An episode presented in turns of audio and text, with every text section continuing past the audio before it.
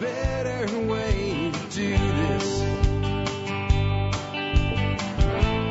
Let me show you a better way. Hi, folks. This is Jack Spirko with another edition of the Survival Podcast. As always, one man's view of the changing world, the changing times, and the things we can all do to live a better life if times get tough or even if they don't. Today is Wednesday, October the 18th, 2017, and it's live. It's not Memorex. It's actually Memorex, if you remember the old thing, because it is recorded, but it is a new show. It's not like yesterday where I did a rewind. I wanted during my intro today to tell you a little bit about why I did a rewind yesterday and why you're probably going to get a rewind on Friday. I haven't decided yet. You might get a rewind on Thursday, tomorrow, and then the expert council show Friday, because I can do that, and maybe that's better to do because it'll make use of all the work the expert council's done for me. I'll tell you how I'm going to make that determination. Tomorrow uh, morning, when I get up, I'm going to look at the amount of responses from expert council members and see if I have sufficient uh, expert council responses to do the expert council show on Thursday. If I do, I will run a rewind on Thursday and do the expert council show on Friday. If and I'm not sure because I'm kind of really busy this week, and I'll tell you about that in just a second. Uh, but if I find that I've had too much piking going on in the council, and I do not have enough material, I will do a Thursday show as usual and a rewind for Friday. So that's how I'm going to make that determination. So what's going on this week? Well, a lot of prep for the workshop. I put some pictures up on Facebook of Dorothy and I making meatballs this weekend. People like, I, I, I thought the workshop wasn't until like the, the second week, third week of October, I mean November or something like that. You know, it is. This is when it starts. You see, this is the time of year when everybody looks at our workshop and sees it sell out in a day or two realizes how many people are coming and what we charge and all, and they say, Jack's a genius. But this is really the time of year. This is what, what, what, what October and November really are for Jack. They're the time of the year when everybody thinks I am a genius at marketing, but I work harder than the rest of the year combined, and I make about a dollar seventy-five an hour. That's, that's, that's what it comes down to. And on top of all this, I decided that, like, you know, I just need to make sure that I don't snap my cap by the end of the year before the holidays get here and I slow down. So I need a decompression. And an opportunity came up to go hunting at a place I've been hunting many times and I really, really like the people that run it called the West Kerr Ranch that's down in South Texas. So Friday morning, very early, before the rooster crows, my, my big giant truck will roll out and ramble down uh, to the, the Kerr County area of Texas, which is sort of kind of west the, to, by northwest of San Antonio. A good five, six hour drive for me, probably, even though Google says it's like four and a half because, well, I know the roads that you have to drive to get there. So I'll be hunting Friday and Saturday, and hopefully I'll be coming home Sunday morning. If I haven't tagged out by Sunday morning, I may do a set on Sunday morning and come home Sunday afternoon. And uh, I'm just going down to shoot some meat deer, some does and uh, they have a, a coal hunt special down there. Uh, this place has been so well managed by three women, by the way, for so many years that they actually need more does harvested than they can get their buck hunters to harvest. And so they get these conservation permits from the state. So that means I get to go down there, shoot two deer, uh, and come home, bring those deer home and, and have high quality protein from them and I don't even have to put them on my license tags. I get conservation tags from them. So I still have, depending on where I hunt in Texas, the ability to shoot up to five more deer on this license. So that's a pretty good deal. So uh, I, I had to take that up, especially being that I've hunted with these folks uh, probably four or five other times before. And they're really great. It's called the Canna Ranch, and they're run by uh, a lady who's uh, widowed to the original ranch owner, whose name was, I think, uh, Bob, or Robert, um, if he went by Bob and was named Robert, and uh, his his wife or widow at this point, uh, Barbara, uh, runs it uh, with uh, two daughters. Uh, Kelsey's the one daughter, and I can't think of Ashley. Kelsey and Ashley. These three gals run this ranch, and they run it as a as a cattle ranch and a hunting ranch, and they do a fantastic job. And that really doesn't have anything to do with anything other than I thought you might be interested in it. All right. So yesterday, what I did, I made uh, 10 gallons of apple cider yesterday. Uh, I made up about 12 pounds of biltong, which will come out to be about like two pounds of biltong the time it's dried out. Um, and that'll be getting hung up today. And hopefully, I will avoid eating it, and it will also be here for the workshop. We bagged up, I don't know, three gallons of uh, squash and onion and apple soup that we made for the workshop.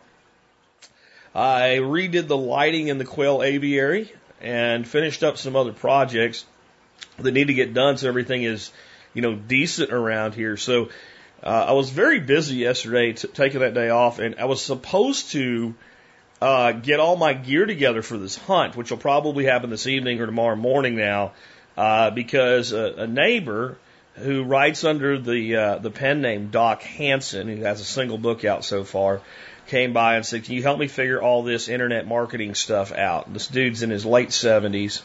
Uh, he was a uh, Navy corpsman, did two tours with uh, Marine Recon in Vietnam. He's been a hell of a neighbor, and you know, with, how do you say no to an 80 year old man who wants you your help in getting his books out there? And he's writing books about the the world of piracy and intrigue in the 1600s. Pretty cool shit. So that ate up like two hours of my time because you just don't tell a neighbor no to something like that. I, I actually hooked him up with Nicole Sauce on getting a, a website development, and things like that. So hopefully that worked out. And uh, I made the most productive use of the day yesterday that I could. So I had to leave you with a rewind, and that's kind of sort of some of the things that happened while that was going. Also had to make a run to the store for some materials and stuff like that. So anyway, that's why you got to rewind yesterday. Uh, today, of course, we have our interview. Our interview is going to be with a dude I really like. His name is Dr. Ken Berry, and uh, that is medical doctor Ken Berry. There are different types of doctors. As a medical doctor, he's a really cool guy, and he has a new book that's like on the verge of coming out. We tried to schedule him so that his book would be available when he was on the air. I always try to do that with authors that have a, a book coming out, but it looks to me, from what I can see online, like his book's not out yet. You can get the first chapter free. I do have a link in the show notes for that. It's called it's called Lies Your Doctor Told You, and um, he has become very much along the school of thought of primal paleo you know, protein based, protein fat based diet, low carb, call it whatever you want to. And he's done that because, well, he was always in great shape. He went through medical school, got into his practice into his 30s, and one day looked in the mirror and said, Gee, Ken, you're fat. Well, what the hell are you fat for? And so he did all the things that medical doctors are, are told to tell their patients when they're getting fat and when their, their lab results are going the wrong direction and everything got worse, which was high carb, low fat, and exercise more. And he was working out an hour a day, doing all this shit, and everything was going to hell in a handbasket. And he discovered things like the old Atkins diet and some of the new stuff uh, with, with paleo and primal, and just thought about it, divorced for a few minutes of his bias that was put into him through medical school and pharmaceutical representatives, and said, does this make sense? Does this make sense? And the answer was, of course it makes sense. It's how human beings ate until the dawn of agriculture, which is the majority of time human beings have been here, and it's probably the way human beings should eat. So he tried it on himself first, something I like to see more doctors do. You're going to tell your patients to do some shit, do it yourself and, and get some experience with it. And it worked. And he, he's gone out and done more research on this and he has pretty much divorced himself from the rest of his colleagues and is dedicated to telling the truth. And the way, one way that you tell the truth is by exposing lies. And there's a lot of them in the medical industry. That might sound like a harsh word. You'll hear why he uses it in just a bit. Before we do that, let's go ahead and hear from our two sponsors of the day. Next up, let's take a look at the year that was from history. We are still in the year 65. Last main episode, we talked about Nero killing his wife. Well, now there's a conspiracy. Except this teaches us something about the word conspiracy. Conspiracy doesn't mean it's all bullshit made up. Conspiracy means that people are conspiring together. Think about that the next time somebody writes something off as a quote unquote conspiracy theory. It's a conspiracy by David Verne. Italy and the provinces have been ruined by Nero spending policies. Wait a minute, wait a minute. So a politician spending money that the country doesn't have. No shit. Okay. Anyway, back to it. Including raiding not only the temple donations, but also the statues of gods. Gaius Piso was a well-liked senator who, during the reign of Caligula, was forced to divorce his wife after Caligula wanted to marry her. With discontent for Nero growing, especially in the Senate, Piso finds himself at the center of a large word-of-mouth conspiracy to assassinate Nero that includes senators, military officers, servants, slaves, and even Nero's advisor Seneca. The amazing thing is that so many people of different ages and social standings were able to keep it secret, but eventually it was betrayed. A freedman named Milichus uh, was heard complaining that since he was out of favor with Nero, his career wouldn't move forward. He was approached by the conspirators, and after being told about it, he went to Nero to regain the emperor's favor. With the plot exposed, several of the conspirators committed suicide, including Piso and Seneca. Nero locked down Rome and reinstituted the treason trials. At least 41 people were accused of being part of the conspiracy, and most were exiled or executed even though, uh, my take by David Verne, even though the Senate was almost completely irrelevant in Roman government at the time, there were two groups of senators that still cared about ruling the ambitious senators and the senators who believed in good government. Nero's reckless spending and favoritism angered both groups, resulting in the conspiracy. Nero reinstituting the treason trials was a step that both Tiberius and Caligula had taken, and it only resulted in their downfall. And I think we're very close, very, very, very close to seeing, well, that's all about to happen again. As we careen toward the year of four emperors, I'll let you figure out the mayhem that that means, and we'll talk about it when we get there. I actually wanted to take a little bit different of a take in looking at this today. I want you to think about something. So, I think when you look at the history of Rome and this type of thing happening, emperor after emperor after emperor, with some stability and, and, and I guess decent ruling in between, you may wonder why. And I would say that it's inevitable. First, we're going to start out with power corrupts and absolute power corrupts absolutely. So if you give somebody, especially a young somebody, this kind of power, it is going to go to their head and they're going to believe that they can do whatever they want and they're not going to listen to people that explain to them why it won't work. But there's another thing at play here that's not directly their fault. It's indirectly their fault because they, they make their own bed, so to speak, or in this case, their own grave. You might wonder as you look at some of these and go, wow, you can see where this is going. The guy that's in charge has to see where this is going. Like, like Nero has to know that he's headed for a point that he's going to end up dead. And he's not going to end up dead because somebody is going to poison him or whatever, he's going to end up dead because everybody's tired of his shit. They're absolutely done with his shit, and sooner or later they're going to kill him. And even this treason trial is just maybe kicking the can down the road a little bit, trying to eradicate some of the many people that want him dead. He knows, he's got to know that at some point, if this continues, his own legions are going to turn on him and just spear him to death and throw him in the streets. He has to know that. So you might ask yourself, why would not an emperor in this type of a position, before it gets there, say to himself, Self, why don't you take a whole bunch of money that no one will fault you for and resign as emperor and haul ass to some far flung corner of the empire and put a little farm in or something like that and just go on about your merry way and basically say, Y'all can have this. This isn't for me anymore and I don't want to be the emperor.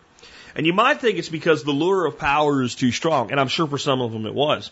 But let me tell you something that that option B right there, not an option. See, the way things worked back then, and this is why so many people were killed when, like, a wife was killed because she was a threat, or a son was killed because he was a threat, or a brother was killed because he was a threat when the emperor died. Sometimes not even by assassination. Sometimes just like fell over and died of old age, and there was going to be a power struggle and immediately during the vacuum, the people that they were considered undesirable to take the throne, that represented a threat, were killed. As long as that emperor, no matter who he was, Nero or otherwise, existed anywhere, they represented a threat to whoever was in power, whoever would become in power, and must be eliminated. So when an emperor backed himself into this corner, treason trials and the like were the only play left. It wasn't that they hadn't studied history. It wasn't that they didn't know where it led. They knew exactly where it led. It was an attempt to do what anybody does who's diagnosed with a terminal illness. At least last longer than you're prognosed to live. You know, a guy that's told he has cancer and is told, well, you got like eight months to live at best. and goes into some regime and whatever, as long as he has some quality of life in it, and pretty good quality of life, who lives like three and a half, four years, when he faces eventual death, he's going to say, shit, I wish I wasn't going. But he's going to see those three extra years or two extra years or whatever it was as a gift. And I think in many cases, you have emperors at this state in their careers. They know the end is near and they're acting like terminally ill patients, willing to use whatever chemotherapy Hail Mary is possible to try to beat the odds, or at least to try to, you know, forestall the inevitable. And that's a pretty good introduction for our special guest today, since he is a medical doctor and wants us to teach us, wants to teach us today how to do things like forestall death, you know, make it take longer before we get there, or have a better quality of life along the journey. Uh, his name is again Dr. Ken Berry. Dr. Berry has practiced family medicine in a rural Tennessee town for over a decade. During that time, he has been uh, collecting lies, lies told to patients by doctors, perhaps well-meaning, but unfounded in either science or research. Lies My Doctor Told Me is the book to be released sometime this October that documents these medical lies. Although board certified as an allopathic physician in family medicine, Dr. Berry practice, Dr. Berry's practice has grown into a functional practice focusing on prevention and optimization of health. He's here today to talk to us about lies the doctors tell us, why they tell us those lies, and what we can do to improve our own health. And with that, man, Dr. Berry, welcome to the Survival Podcast. All right, folks. And with that, I want to say, hey, Dr. Berry, man, welcome to the Survival Podcast. Hey, thank you, Jack. It's a great pleasure to to be on your show. I'm, I'm happy to have you here. I'm, I'm really excited about this interview. Um, I'm a big fan of many of the things that you talk about, and I, I listened to a few of your things today where you've done other interviews to get a feel for it. And I, I know we're going to have a good time here. But what I always like to do to get my audience kind of connected with the guest is uh, ask them kind of like the, the the personal question, like Let's go back to like you're sitting in high school trying to figure out what do you what, what you're going to do with your life. Did you always know you wanted to be a doctor, and, and how did you you know decide to do that, and kind of what was your path to becoming an MD? So it's very very interesting question. I don't think anybody ever knows that they want to be a doctor. I think they think they want to be a doctor, but uh, I actually I talk about this in the book. Unless you grew up in a household where one of the parents was a doctor, you have you literally have no freaking idea what it even means to be a doctor or to live the doctor life. You don't know.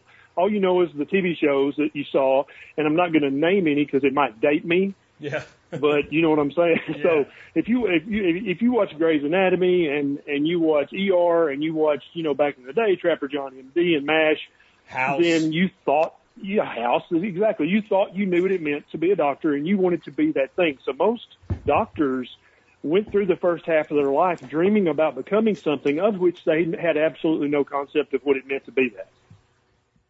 Does that make sense? That's, no. Uh, and you're like, now that you say, mention, you know, since you say it like that, it's like, well, you guys are kind of crazy to even start with, to even want to be something that you don't even know what it means to be that.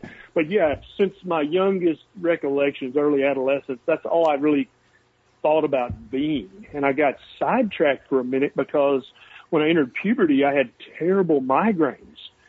And that's back before that was really a mainstream thing to have. And so my grandmother took me to the ear, nose, and throat guy, and he said I need to see a psychiatrist. He thought I was crazy. And because I would just have these periods, I had to go to bed. I couldn't do anything. And I thought, well, I can't be a doctor because, you know, they never sleep and, and you're up all, hours studying or doing surgery. I can't do that because if I don't get eight hours of sleep, I can't function. Mm-hmm. And so then as I went through my teenage years and, and early 20s, that went away. And so I still have them, but they're very minor now. And so I was able to get back on track and, and, you know, get back in the pre-med track. And finally, here I am. Very, very cool, man. So, um, I want to real quick before we, we move on, you keep mentioning the book. I was I was checking around today, and we always try to schedule authors to where like when their new books coming out, it's available. Is your book available yet or not? Because I wasn't able to find it online. No, not yet. I okay. just got my proof copy in the mail today to go through, and so by the end of this month, it will be available. And uh, if, if anybody, if any of your listeners want to get on the mailing list so that they're notified, I'll give you the link so they can do that. But uh, it, it was supposed to have been up and available the first of the month. But then when I got the first proof, it was like, no, this is not okay. This is not acceptable. We have to change the following things. I know, I know all You know about that- things that are supposed to be. Um, anyway, I've already, I've already, uh, I, I did locate on your Facebook um profile where you have the thing where people can fill it out uh, to get notified about the book and get the first chapter for free. So I've already got that in the show notes, so people can come on by the, the site, look up today's episode 2102, and get that link and get the first uh, chapter of your book. And that'll help them understand some of the things that we've been talking about today. And then they can get your book when it comes out because I'm like, I want to read this book. Like, I'm at a point in my life where reading a book, I have to want it to read it. I really have to want it because I only have so much time. This book I want to re- I want to read, man, because lies your doctors told you. Yeah, I uh, Yeah. I, I think there's a few.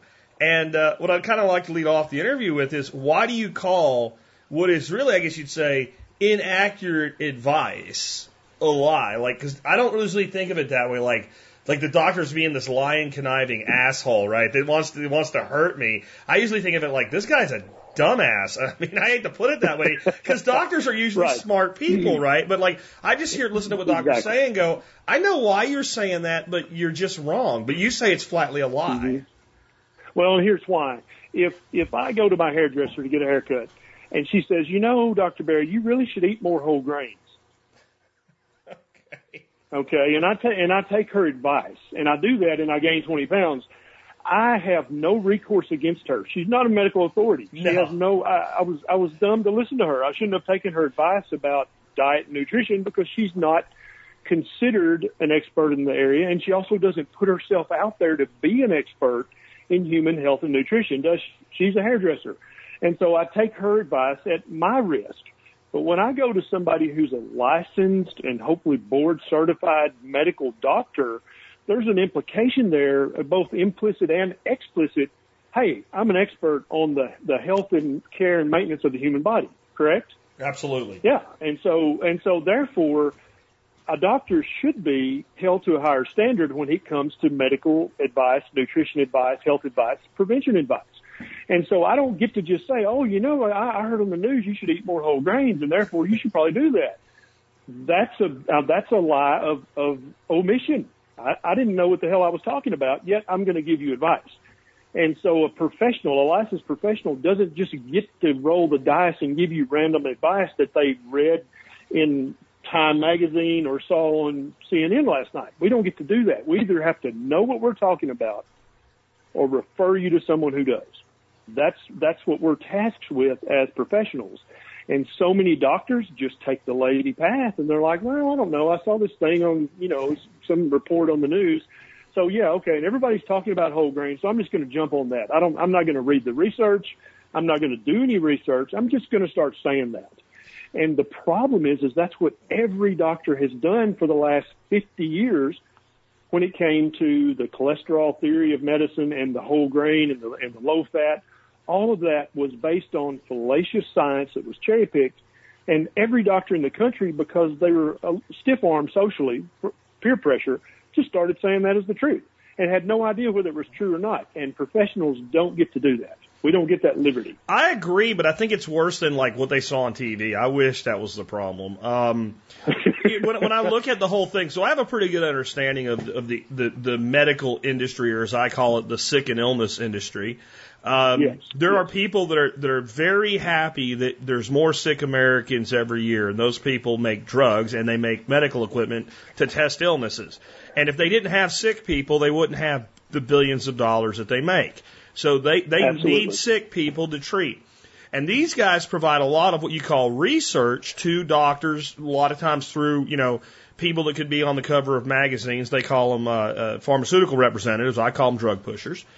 And Right. these doctors read basically the synopsis of the of the studies. And I've even had discussions on uh, studies with friends of mine who are MDs, and I've said, "Well, see, you read the study," and, and they'll say, eventually, when you push it, well, nobody reads the whole study. You don't have time to read every study. we read the synopsis. I'm like, so you read the synopsis that was put together by a team at Pfizer. Right, that's- that's what you're and telling often me. The entire, often the entire study was written boilerplate and, and cut and pasted from Pfizer or whoever, But yeah, most doctors just read the summary of a study. And I actually cover that in the book as well. Oftentimes the summary really bears no resemblance to what the actual research proved. And so you can, you can mess with a study several ways. You can just make up the research, which has happened multiple times, or you can just tweak the summary because that's what most physicians are going to read anyway. And if you read the summary and then read the study, they don't even resemble each other. They're not even third cousins twice removed. It's like, how did you even get this conclusion from that research? Because it doesn't even show that. Then there's my favorite method, which is data raking. We'll just take all the Yeah. data and the data we didn't like, the results, and we just take that out and then report the data we did like. I mean, that, And that exactly, and that's what happened with the whole fat is bad cholesterol theory of heart disease. Uh, you may have heard of Dr. Ancel Keys back in the 50s and 60s. He did this huge study where he studied people in multiple countries, and he he discovered, oh gosh, the people, the more fat they eat, the more heart disease they have, and it was published and called the Seven Countries Study, the 7 Country Study. I remember And that. it's famous. It's world famous. Well, here's the problem, Jack. He did research in 22 countries, but he only published the research from seven countries. So it's not called the 22 country study because when you go back and actually look at all 22 countries worth of research, you find that fat is background noise. It's irrelevant to heart disease risk, but that sugar is directly related to heart disease risk. Well, see, and there's my point. But- that, that's data raking to the extreme. That's it. That's Absolutely. That, that is data. yeah. We'll just rake this data out of the way. And you talk like that, people think you're crazy. Now, the reason I go down this path, I'm not being an apologist for the medical industry. If you listen to my show, you know that I'm far from an apologist. But I also am always curious as to when a doctor breaks that programming because the reason patients do what doctors tell them to, doctor comes in his white coat with a stethoscope, and I mean, you even learn in medical school that's a, a symbol of authority. That's so that they, they, they trust you, right? And so they've been conditioned to trust authority. My, my father-in-law, when he was losing his faculties and we needed him to do something, we could say the doctor said to do it. And no matter how much he fought us, he'd go, "Oh, okay," and he'd do it, right? but then, but then Right. the, the, the medical student has got to be a good student, and the good student is conditioned to authority. So you learn what you learn in school, and then you go to medical school, and then you go to your residency, and by the time you're done with it, you got like 14 years of your life invested in this. You've been programmed to believe this, so you were trained in traditional American medicine with that mindset. What made you wake up? See the program and break the conditioning because to be fair to doctors, I don't think it's easy. No, it's very difficult for most doctors. And and I, as you read the book and as we talk, you'll realize, yeah, he's not a normal doctor at all. I've always been a bit of an iconoclast. I've always looked, you know, when the magician was saying, "Hey, look here," I was looking over there. And when it came to medical school, I, things they would say things, and my my spidey sense would tingle, but I never said anything because that was absolutely forbidden. You didn't you didn't ever argue with the professor. I'll tell you a funny story. Um, I was standing as a third year medical student with a group of maybe 20 and, and there was a, an attending in his long white coat. You know, the longer the white coat, the more authority you have. and his was dragging the ground. And so he was showing us a chest x-ray and he was showing us this pneumonia. And what he didn't know is I had been uh, an x-ray tech for four years before I went to med school. That's how I paid my way through undergrad. And so he's, he's pointing out this, this, uh, pneumonia in the left lower lobe. And I raised my hand from the back because I was always in the back. And I said, you know, the pneumonia could have been caused by those three rib fractures there on the left. And he looked at the x-ray and he looked at me and everybody in the room, it was like literal silence. Gasp! He's Like, questioned oh my authority. God. Yeah. Oh my God. Yeah. yeah. And so I hadn't disagreed with him, but I had pointed out something that he uh, hadn't mentioned, but obviously he hadn't saw it either because only radiologists and x-ray techs can see rib fractures from across the room. They just jump out at us after you've looked at thousands of x-rays. But he was like, yes, yes, Dr. Berry, that, that could have caused the pneumonia. and so at that point I was like, yeah, I need to shut up and I don't need to say anything until I get my degree. And then maybe I can start having an opinion. And that's what I did. But you're right. It, for the, for the normal doctor, doctors are very risk averse. They don't like risk. And that's why if there's a one in 10,000 chance of you having something, they're going to go ahead and order that test to see if you have it. Even though I would take one in 10,000 odds at Tunica or, or in Vegas all day long, Doctors don't think that way. We think, oh, there is a chance, therefore I need to check everything that needs to be checked. Especially if the they time, have, if they, especially if it's covered by insurance. If they got That's right, and also for especially if they own the diagnostic center where the test is going to be done. But that's a whole nother chapter about human nature that I talk about, where it, it, often doctors are not being dishonest or devious. They're, they, you just when you put somebody with that much power, the laws of human nature are going to kick in, and you're going to either consciously or subconsciously, you're going to feather your own nest. It's just human nature. And even if you're not consciously aware that you're doing that, you're still, when you crunch the numbers and look at it, yeah, you were feathering your nest. And that's just human nature. So yeah, you're right. Most doctors are not, they don't think like this. They don't look for the error in the data. They just try to memorize the summary of the study completely so that they can impress their colleagues when they blurt that out. yeah, absolutely. And that doesn't really help the patients that much. And I've, I've seen that dynamic in other places. I just have to believe it's a, a ratcheted up a bit in the medical profession. So, so back to the core of that, with all that going on in your life, how does Dr. Ken Berry say enough of this shit? and I'm going to go a different way. How, how do you how did Yeah. you break that conditioning? Well, I just kept I kept seeing it, and I and I, I practice in a small town, but really I was kind of the only rational choice choice in town. So I've seen a ton of patients over the last decade, over twenty thousand unique patients, and I I tend to keep notes. And anytime there's an outlier, or anytime there's something that doesn't make sense, I tend to make a mental note of that. And I may not have time right then to go read the research, but I always wind up finding time to read the research eventually which is what most doctors should do, but almost none of them do do. But uh, I just kept noticing little things, like I would have patients come back from the gastroenterologist, and the gastroenterologist said, "Yeah, he told me I need to not eat seeds or nuts or popcorn because I have diverticulitis, and that'll cause it to flare up." And I was like, "You know, seeds and nuts are so natural. Isn't that really odd that that causes a medical condition? That's weird, right?" And so I just tucked it away. And then years later, I, I actually looked it up, and there's actually a huge study that shows that that's absolute myth. That there's no truth to that at all. The things that cause diverticulitis flare-ups are smoking, being overweight, and processed foods. Seeds and nuts actually protect you from diverticulitis, but I can't tell you how many times I've had a patient come back from the gastroenterologist who's a diverticulitis specialist with the instructions to strictly avoid nuts, seeds, and popcorn. And that's one of the lies. That's one of the chapters in the book. And I talk about the study, and it's like, and I, I don't have an explanation as to why these. I mean, some of these guys are like the the preeminent authority on gastroenterology in my state, and they're still telling patients, don't eat nuts, seeds, or popcorn. It'll flare up your diverticulitis.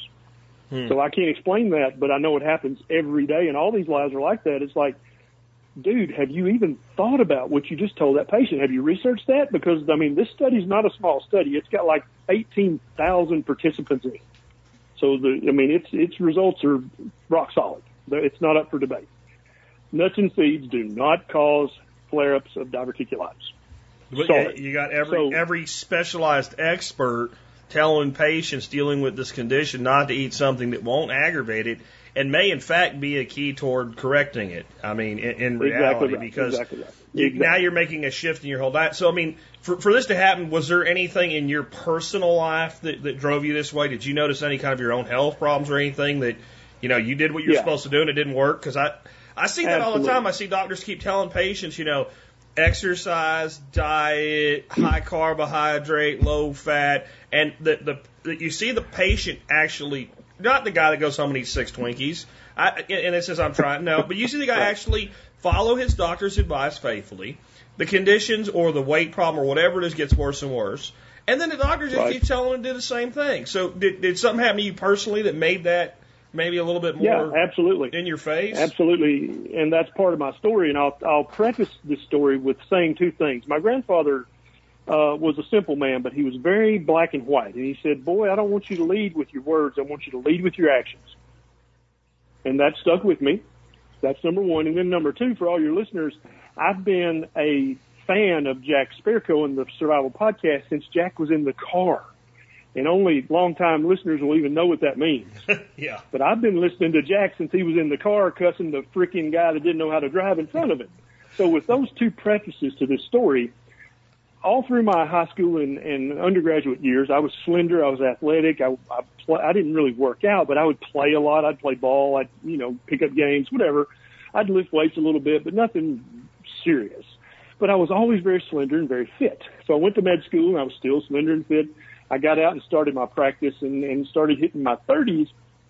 And all of a sudden I started getting fat, gaining weight. And it got so bad that I couldn't bend over and tie my shoes without getting short of breath. My hemoglobin A1C was going up, which is an indication I'm about to become a diabetic. My all my numbers were going in the wrong direction, and so I thought, well, God, you know, I'm not going to be that fat doctor that walks into the room and says, "Now, Jack Spirko, you need to lose some weight." I'm not ever going to be that guy. That's just not in my nature. So I'm going to fix this problem in myself so that I can set a good example for my patients. So I promptly cut all the fat out of my diet. I started eating whole grains every meal. I started eating low fat, high carb, tons of grains, and I promptly gained 10 pounds. And so I'm like, and so I'm like, okay, well, I've got to, I've got to get active. So I started jogging every day and doubled down on the whole grains. I ate even more whole grains and didn't even look at fat, much less eat it. And I gained five more pounds. And that was my, basically my, what the hell moment. What the hell? I mean, I, I'm, this is what I'm telling people to do every day, and I'm not an idiot, and I'm not lazy. I mean, you have to be a hard worker to get to med school and to get through med school. You've got to be able to put your nose down and go after it. That's just by definition. Otherwise, you can't be a doctor. And so I'm a hard worker. I'm a smart guy, and yet I'm doing everything I tell my patients to do, and I'm getting so fat I can't tie my freaking shoe. so that's when I said, yeah, enough of this. I've got to go back to school. And so I went and I pulled out all my nutrition notes from med school. And so I'm, I'm sure your listeners are picturing this huge stack of books and tomes and notes. I could hold it all in one hand. Very easily in one hand, probably with two fingers. But it was about two weeks worth of lectures given by a New Zealander who the only thing I remember about him is the funny way he said pasta. He said pasta. And he was a brittle diabetic and he would tell us how he was treating his diabetes by eating many servings of whole wheat pasta every day. that is literally what I was taught at my university medical school education in nutrition. And so I'm like, well, I've been eating lots of pasta and all I'm getting is just fatter and fatter. So I went back to school and I started reading. I got the typical fashionable diet books and read those. It's like, yeah, there's no help there. That's, that's what I've been doing. That's not working. So I, I came upon the paleo diet, the paleo solution, the primal blueprint. And I'm like, yeah, you know, this ancestral diet thing, that makes a lot of intuitive sense to me. If we've been doing something for tens of thousands of years, that's probably what we should still be doing and not listening to the corporations. And so my wake up moment was when I became that fat doctor who had to walk into a patient's room and say, Hey, you need to lose some weight. Yeah. And that's, that's when I said, enough. That's it. I'm not, I'm not that guy. And so I basically went back and got a private at least bachelor level education in nutrition so that I could help my patients to actually lose weight, to actually lower their A1C, to actually lower their triglycerides, and actually not have a heart attack. So sure. that's how that happened. Well, I, I, it makes sense to me. I remember my my come to Jesus moment, I guess you'd say, with the whole damn thing as I started investigating this stuff, and this goes back over 20 years, was I was reading um, Eight Weeks to Optimum Health by Dr. Uh, Weil, Andrew Weil. Mm-hmm. And I yep, remember one line of that book that hit me like a two by four between the eyes. He said there is one word that you almost never hear in medical school, and it is health. Mm-hmm. And I True. was floored. They True. teach you about disease and the treatment of disease, and they pay some lip service to nutrition. But when it comes to maintaining health, they almost don't even talk about it. And I'm like, these are the people in charge of the nation's health, and they don't know anything Exactly. about health. That's exactly right. And that's why for the last 50 years, we've all either believed or pretended to believe the cholesterol theory of heart disease, which even the federal government is starting to backpedal away from it quietly and slowly now. I'm like, yeah, I don't know. Cholesterol is really not a molecule of concern. That's actually in the, the guidelines now. Whereas before, cholesterol was the devil Yeah. you know, and and so yeah, everybody's starting to back away from that sli- slightly, and that really that really pisses me off, Jack. That Yeah. all of these experts, these luminaries who have led the way, are going to get to back away from this scot free and not take responsibility for the thousands of heart attacks and strokes that they have caused by promoting a diet and a lifestyle and some pills that in reality did not help the patients at all. And probably killed some people too. I mean, my, my Oh, thing with thousands. Yeah. when I hear about something like cholesterol, I'm, I'm not a doctor. I'm just a layman. But m- my understanding is we need that shit to produce new cells, and that the human body pretty much is a completely new thing about every several months. That, that exactly all of our cells have to be rebuilt and re. Like, that's why we don't break down like a car. Um, exactly. And so you're going to tell me that the essential molecule for my my cells to be rebuilt, for like the, the, the pounds of skin cells alone that I shed every every month to be reconstituted for new cells, needs to be eliminated from my diet. That that just mm-hmm. sounds like the most retarded thing that you could tell a person, and you have a bunch of people with high IQs that believe it. And That's exactly right. Yeah, it's akin to a religious belief. It's not based on any fact or logic. They just choose to believe it, and then you know that's the hardest belief to get out of someone's mind when they don't really have any facts to back up the belief. So, so let's continue with the heresy because one of the things you say is telling people to eat less and exercise is terrible weight loss advice. Absolutely, yeah. Exercise is great for the human body in multiple ways, but there are there are stacks of research that show that that joining the gym and jogging and working out is terrible weight loss strategy. You're never going to lose weight. That that's never going to do it for you. So all these people who've joined the gym and pay so much a month, it's a it's a complete and utter waste of money and time. Now, and I so I tell my patients, what I want you to do is go outside and play. If you enjoy riding a bike, buy a bike. If you want to swim, build a pool. If you want to join the gym and run on the treadmill, if that's your thing, honey, then go do it. But that's not going to help you lose weight. It's great for your muscles, great for your brain, great for great for your body in millions of ways, but it's not the key to weight loss. The the calorie deficit myth, and that's what we're currently practicing on, and that's a direct uh, descendant of fat's bad for you, right? Because fat has nine calories per, whereas carbohydrates only have four calories per. And so we're taught as doctors very early on that it's the total calorie count in, and then how many calories did you burn that day? So, and that's how every doctor who's not like me thinks about the weight loss thing. You got to burn more than you put in, and boom, you lose weight. It's that simple.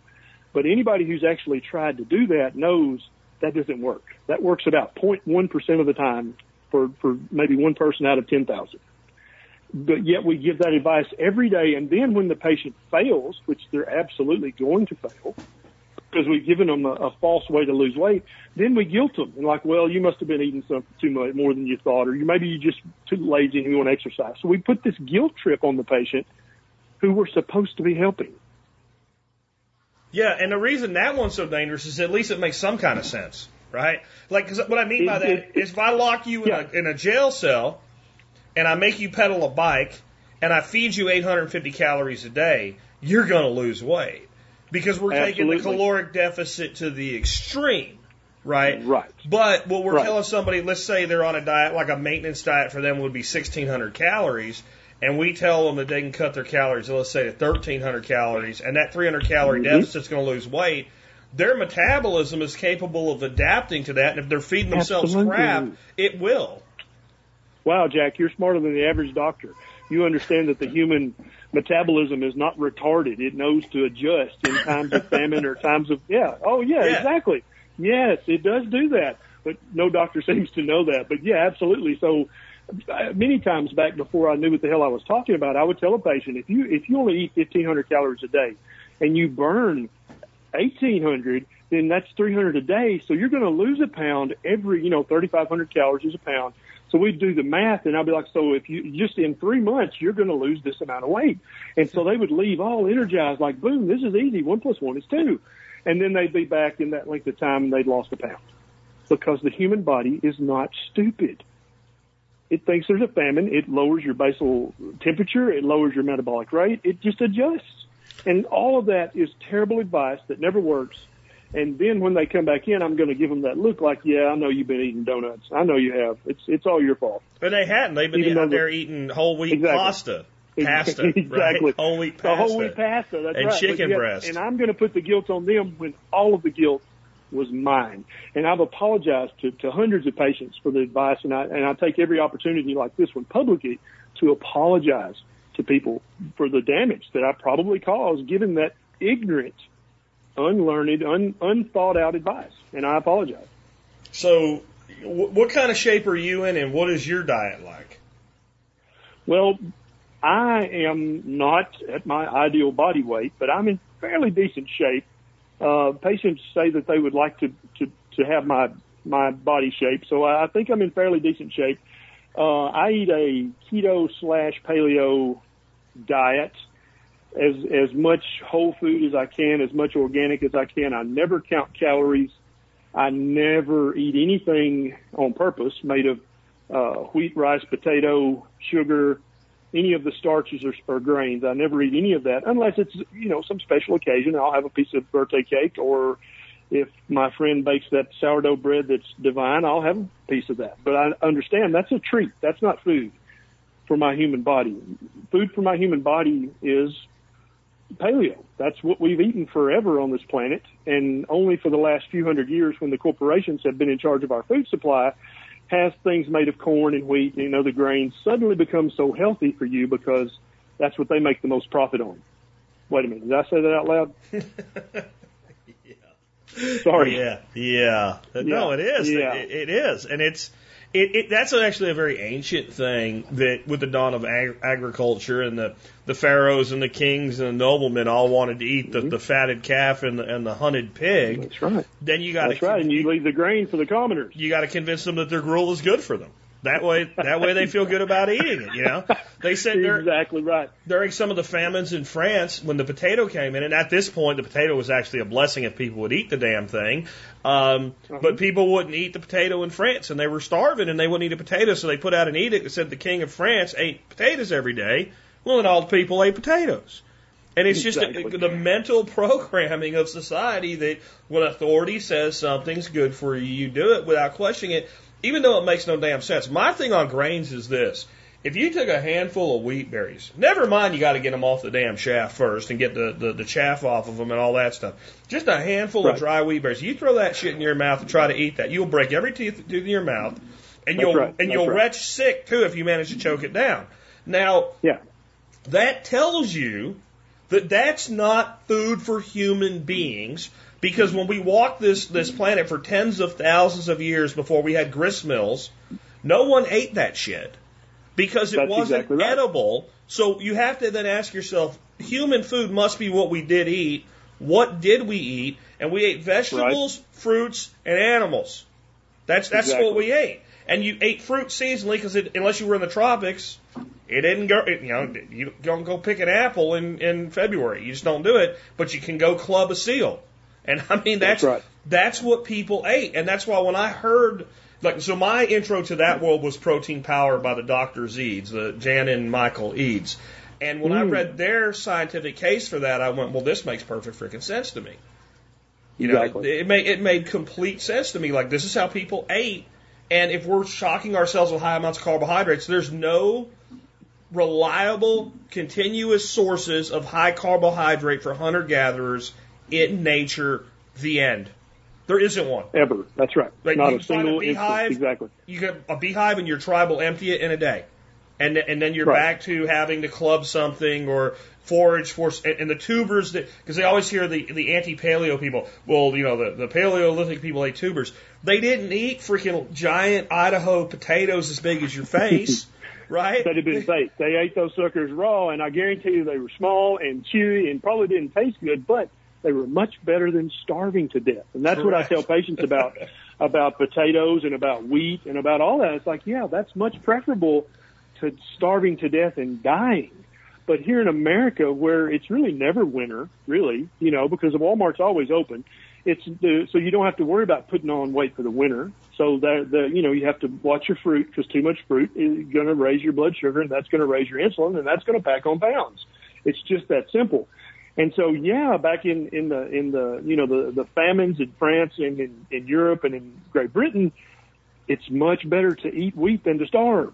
Absolutely. Absolutely. And I, Sure. and if we were all starving to death here in America, Jack, I would say, hey, everybody start eating wheat immediately because we're dropping dead here from starvation. but as soon as starvation is no longer the issue, then you want to start eating only the best food that gives you the optimal health. And you want to be able to back that up with some sort of re- meaningful research. And as a as a health and nutrition expert, even though I, now that I think about it, I don't know if the word health was ever mentioned in medical school, at least in you know within the hearing of my ears. But we have to have rational reasons why we're going to tell patients you need to eat this. Besides the fact that we saw it on the evening news or we read it in some throwaway journal w- without even reading the research. Yeah, absolutely. Now, with that and and this this I don't know religious cult of of, of high carbohydrate, low fat, and then the junk food on top of it, where people just don't care and eat anything. If you look at a graph from just 1980, when I was a kid, and when I was a kid, I don't know how old you are, but I- I'm 45, so you're probably somewhere in that ballpark. But when I was a Yeah. kid, and when you were a kid, it's probably the same thing. When you went to like, you know, first, second grade or whatever in school, there might have been a fat kid in school. Oh, that's Right. excellent. That's There an was- analogy I use all Yeah. the time in in the clinic. There was the is when kid. they're like, what? Right, that's right. And I say, okay, when you were in kindergarten, how many fat kids were in your class? And the answer is always One. zero or one. One. Always. Right. And I say, but now what did that? What did y'all have for breakfast? Well, bacon and eggs. Okay. So now, when all the kids are eating whole grains, multiple servings a day, Waffles. and processed food, and waffles, that's right, but they're whole grain. It says Yeah. right there on the cardboard box they came in from the corporation, from the factory, it says whole grain. You go look at a kindergarten class, and you're looking at anywhere from 20 to 40 percent Yeah. obesity. Yeah. In And you're looking at one or two kids, one or two kids in kindergarten have type 2 diabetes, Jack. That's where I'm going with this. So that's that's my point. So if you look at a chart of obesity in our kids and and the incidence of type 2 diabetes in society, they track like silver and gold, except they don't go up and down. They just go straight up.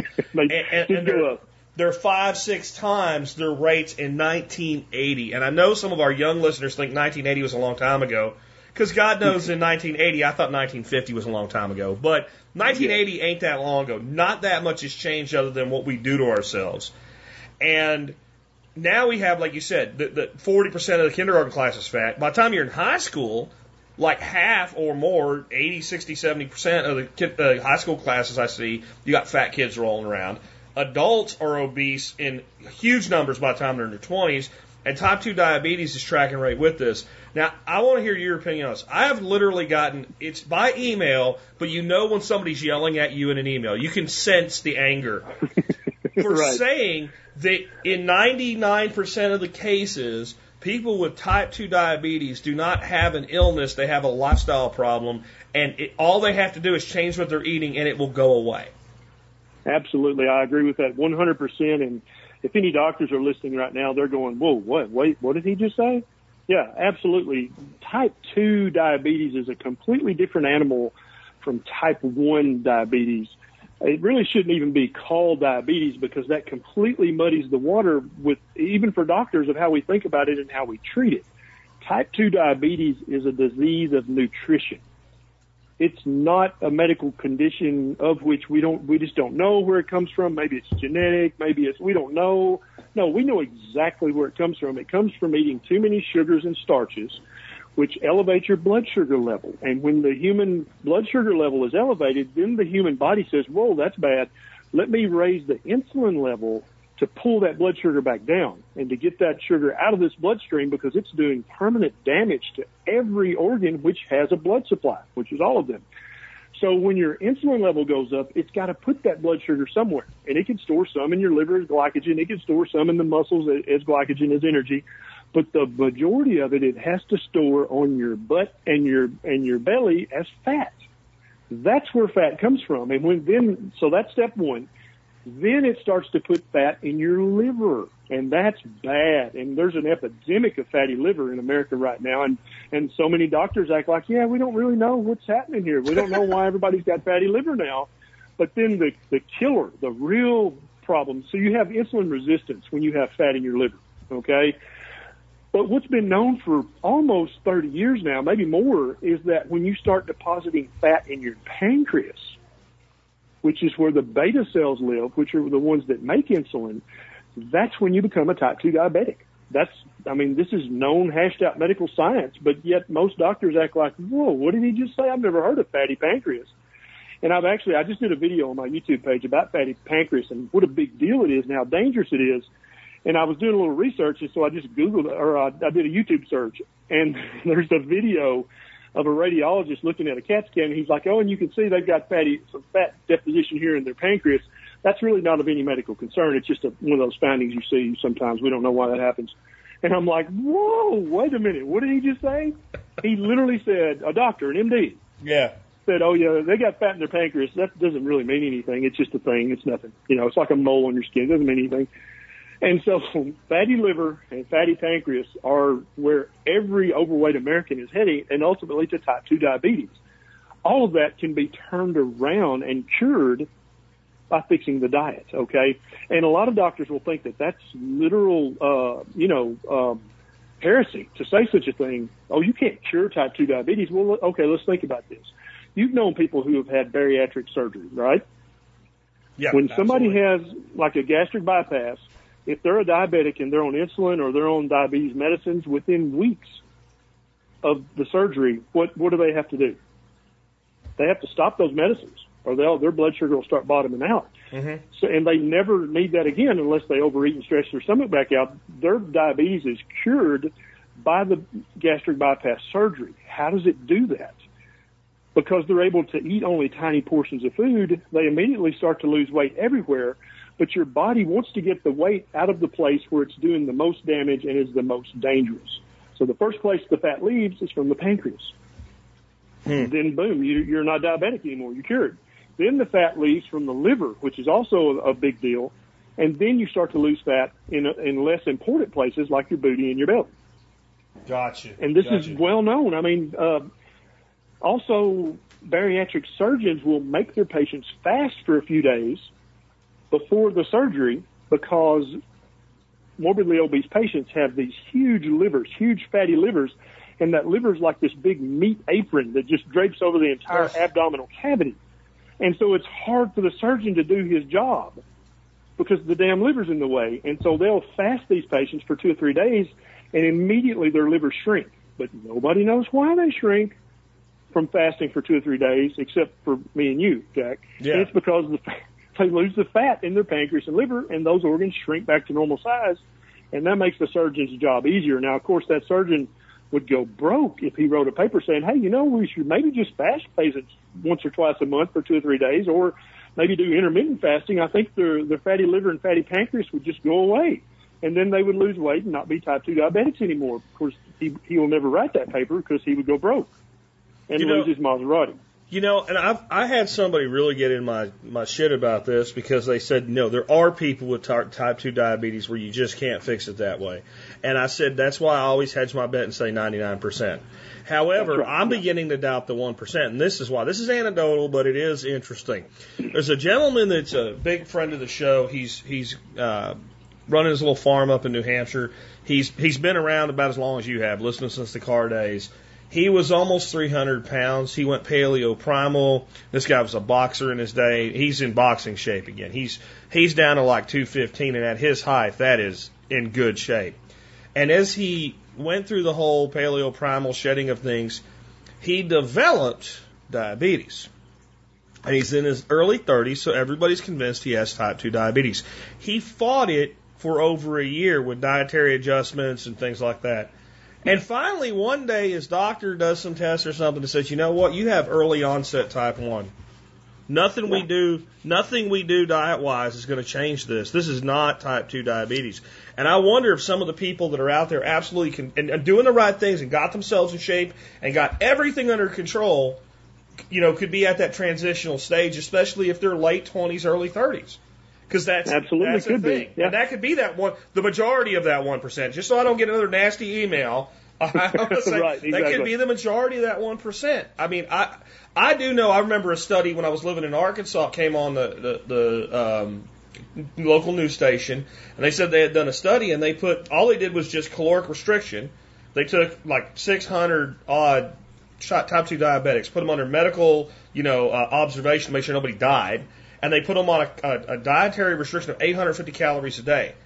And within 90 days, they had 100%, 100% no longer type mm-hmm. 2 diabetic. And that's what I'm saying. Right. You can't tell me this is a disease. A disease is a virus gets in me and is wreaking havoc, right? exactly. A tumor's growing in my, my, my pancreas or my, my, my lung. That's a disease. This is a choice, and it may be a difficult choice to change for some people because of you know psychological food addictions and things like that. But in the end, that's what it is. It's not a disease, and it's killing us. It's freaking killing yeah, people absolutely. losing their feet in their 40s, you know, or, or younger miserable now, death. Right? Yeah. And Absolutely I, I try to scare my death. diabetic patients. It's like, dude, it's not a pretty death. You don't have a a heart attack and drop dead. Okay, you have a heart attack and then you have 10% heart function, and you're you're homebound, and then you lose your foot, and then you lose your vision, and then all your relatives stop wanting to take care of you, and they put you in a nursing home, and then you sit there for another five years before you have your first stroke. Then you're in. A, I mean, it's it's terrible, terrible deaths that we're damning these type two patient diabetes patients to by giving them the wrong nutrition advice. And then also there's a the whole nother story about giving type 2 diabetics insulin, which for mm. 99% of those patients is the absolute wrong thing to do for them. But now your friend, back to your friend, he, what probably happened, and I don't know for sure, of course, but probably he was overweight and had such a terrible diet for so long that he put so much fat in his pancreas that his pancreas, the, the beta cells just gave up and mm. just died. And so that will make you a type 1 diabetic. And, gotcha. and many type 2 diabetics who are on insulin, they think they've become a type 1 diabetic like that. But when you check their C-peptide level and their insulin levels, they're still making buku insulin. It's just that they're so resistant because of the fat in their liver and the fat in their pancreas, it doesn't work. Hmm. And so by giving that patient more insulin, you're literally dooming them to worse obesity and worsening diabetes as the years go by. Well, I agree with that. And one of the things that another, you know, like you talk about scaring people, that really got through to me. I don't know if you remember a dude named Jamie Oliver. He's a chef out of Britain. Sure. And he did yeah. two seasons of this thing, basically trying to change the menus in schools in America. And the 1st mm-hmm. season, he went to the fattest town in America. It was somewhere in West Virginia. And apparently that really kind of torqued off the people of the town because they didn't want to be known for that. Well, he didn't name you that. That's just what you are. And there was some right. radio DJ that was making his life a living hell, and he got him to agree to meet with him. And he had a meet at a funeral home, and he said, "I want to show you something." He showed him the coffins that they're having to build now, mm-hmm. and the guy's jaw mm-hmm. dropped, right? Because it's like yeah. we can't fit people in a normal coffin anymore when they're dead, and, right. and, and that's what this. It, it, you know, it's probably time to shift gears a little bit because there's more lies than just the diet thing. But I think this is like this is the most egregious lie of the medical industry exactly. because yeah. it's so damn easy not to do. Yeah, and this is by far the most important one because this causes the most morbidity and mortality, more so than all the other lies put together. This this this one lie, the diet, the nutrition, that's what it, that's what does the most damage in America and in the I think in the Western world more and more every day. And those coffins were not, they're not having to build taller coffins. No. It's not because we're getting too tall from all this good nutrition. It's because we're too fat to fit in a normal size coffin. People and I'm are, sure the families have to pay a surcharge for the bigger coffin. I was just going to say, so people are having to buy two seats to ride on a freaking airplane and two right. grave spots to be buried because the casket won't fit in a single plot. I mean, if, if that doesn't tell you we're on the wrong path, then I don't know what does. And it ain't because people are eating, you know, lots of meat and natural fats. That's not what's doing it. And you never see one of these fat ass people like that and say, well, what do you eat? Well, I eat bacon and pastured eggs and, and steak exactly. and salad. They never exactly. eat that. But it's never the answer to the question. On, on some other stuff, though, uh, one of the things that you're always told by everybody in medicine is the sun is dangerous and it causes yeah. skin cancer. Stay away from the sun. And this is another one that you you scratch your head and go, but we didn't always have air conditioning and live inside. So that's right. And you're you're old enough to remember when we all played outside every day, every, every day, day, and we every all of us got a sunburn every every year. But yet, when we were kids, nobody had these huge skin cancers on their face and, No. and, and hadn't lost half of their ear or all this stuff. This is a recent development. About But the only thing they uh, did back then is if you were out and you were a lifeguard, they put a diaper ointment on their nose because your nose would get burned That's really bad and hurt, and, and the rest of it you just didn't worry about. But you worried about the sunburn because it hurt. It you hurt, never that's why. once imagined it caused skin cancer. And so all of a sudden, doctors, another thing, they just started believing, and it's like, why do you believe that? And so I've really delved into the research deeply, and you can read about that in the book. But some of the research studies were done on donated foreskin tissue. That's what they would be exposed to ultraviolet light would be, you know, foreskins that had been severed from their owner. So that's dead tissue, first of all. That's not even living tissue, and number one. And number two, that's not tissue that usually sees the light of day very much. But yet we've made medical recommendations based on the research that was done on that skin.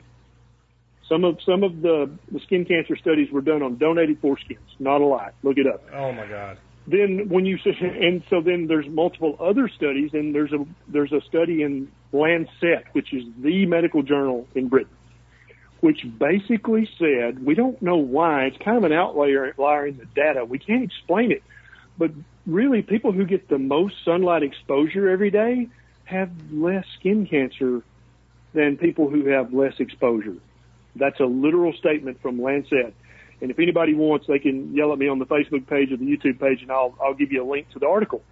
And then there's another article from the American Journal of Clinical Nutrition, I think, that shows that people who work inside, you ready for this, Jack? Mm-hmm. They have higher rates of skin cancer than people who work outdoors. But yet it's the sun doing this.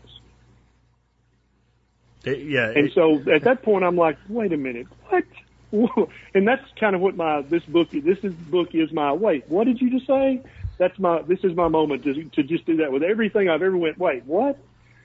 So Well, I when really you see looked into the research. dermatologists, dermatologists that do their job well, checking the bottom of people's feet, checking underneath their fingers, nails, and toenails for signs of skin right, cancer. right. Well, gee, I don't think Right. I, I, you know, I've got a lot of sun. I, and I'll tell you what, I'm a country boy. I got a lot of sun on my bare ass skinny dipping, but I don't think Sure, I sure. ever got a lot of sun on the bottom of my feet. I really Exactly. don't think that ever happened. So I, it, it seems to me the sun probably is not the cause of skin cancer in of itself. Certainly. Mhm. Exactly, that's right. And you know, it may be ten percent of it, but what's ninety percent? Shouldn't we focus on that? That's that's what I, my point in in the chapter is. Let's focus on the big problem. And again, we go right back around to something you said earlier, and right back around to nutrition. Your skin cells are rejuvenate. They replace. There's every about every six weeks you have a complete new skin on your body. Every six to eight weeks. So how is that damage accumulating in the DNA when that's not even the same cell? That's a new cell, Interesting. right? Right. Now, what? But wait a minute. What are those cells made of? They're made of what you've eaten.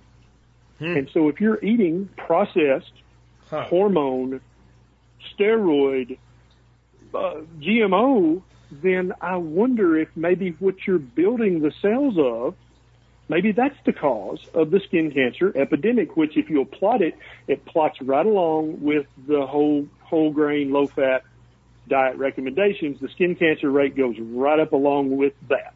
Hmm. And so I'm not making any official recommendation from that chapter, and I realize that chapter is going to be controversial, and I realize a lot of doctors are going to say, well, he's a quack when they hear about that chapter. But let's all just calm down and just think about it for a minute. Big studies have been done that show that working in the sun multiple hours a day don't increase your risk of skin cancer. Number one. Number two, people get skin cancer on parts of their body that have never seen the light of day. Number three, a lot of the research was done on it. Just when you read the the, the procedure, the method of the research, you're like, what? How do how can you even try to make a recommendation based on that study? That's ridiculous. And then ultimately, our skin turnover rate is every six to eight weeks. You have a complete new skin. So how is the sun causing that? And also, we've played in the sun for so many thousands of years that our skin learned to make a vitamin from sunlight. So, but yes, the, the sun is the cause of all light on the planet, yet it's bad for us. Well, you're not alone in this. Dr. Mercola has not only said that the sun doesn't cause skin cancer, and he's a very well known. Uh, Yes. shouted out as a quack and then quietly admitted to been right, and then the next thing he's a quack and then quietly admitted to be right.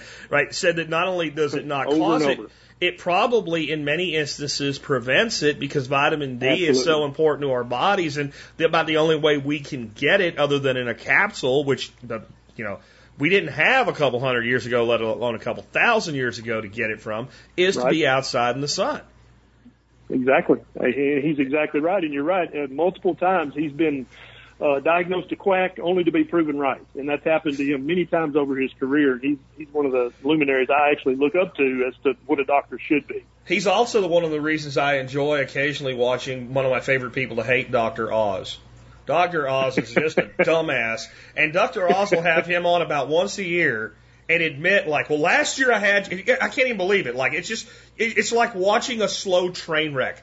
Last year I had you on, and you said this, and I told you you were totally nuts.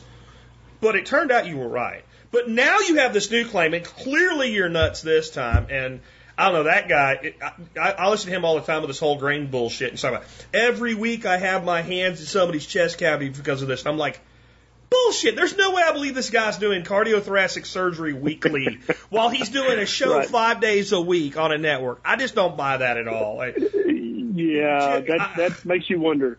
oh But my jo- god. Joseph Mercola is what a doctor should be. He's he thinks, he reads, he studies, he researches, and if he if he can't find enough research to recommend something, then he doesn't recommend it.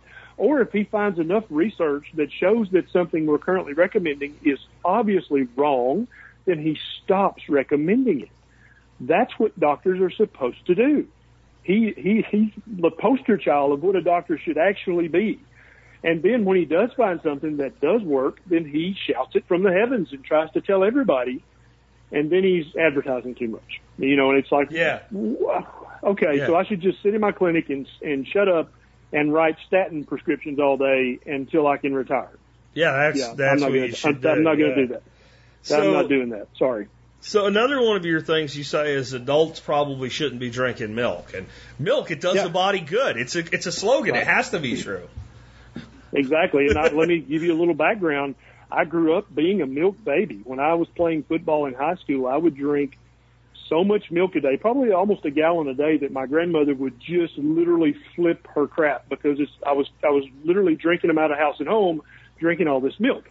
But I was convinced that that was good for me, that that would help me grow bones and muscles and et cetera. You know everything we, we were taught.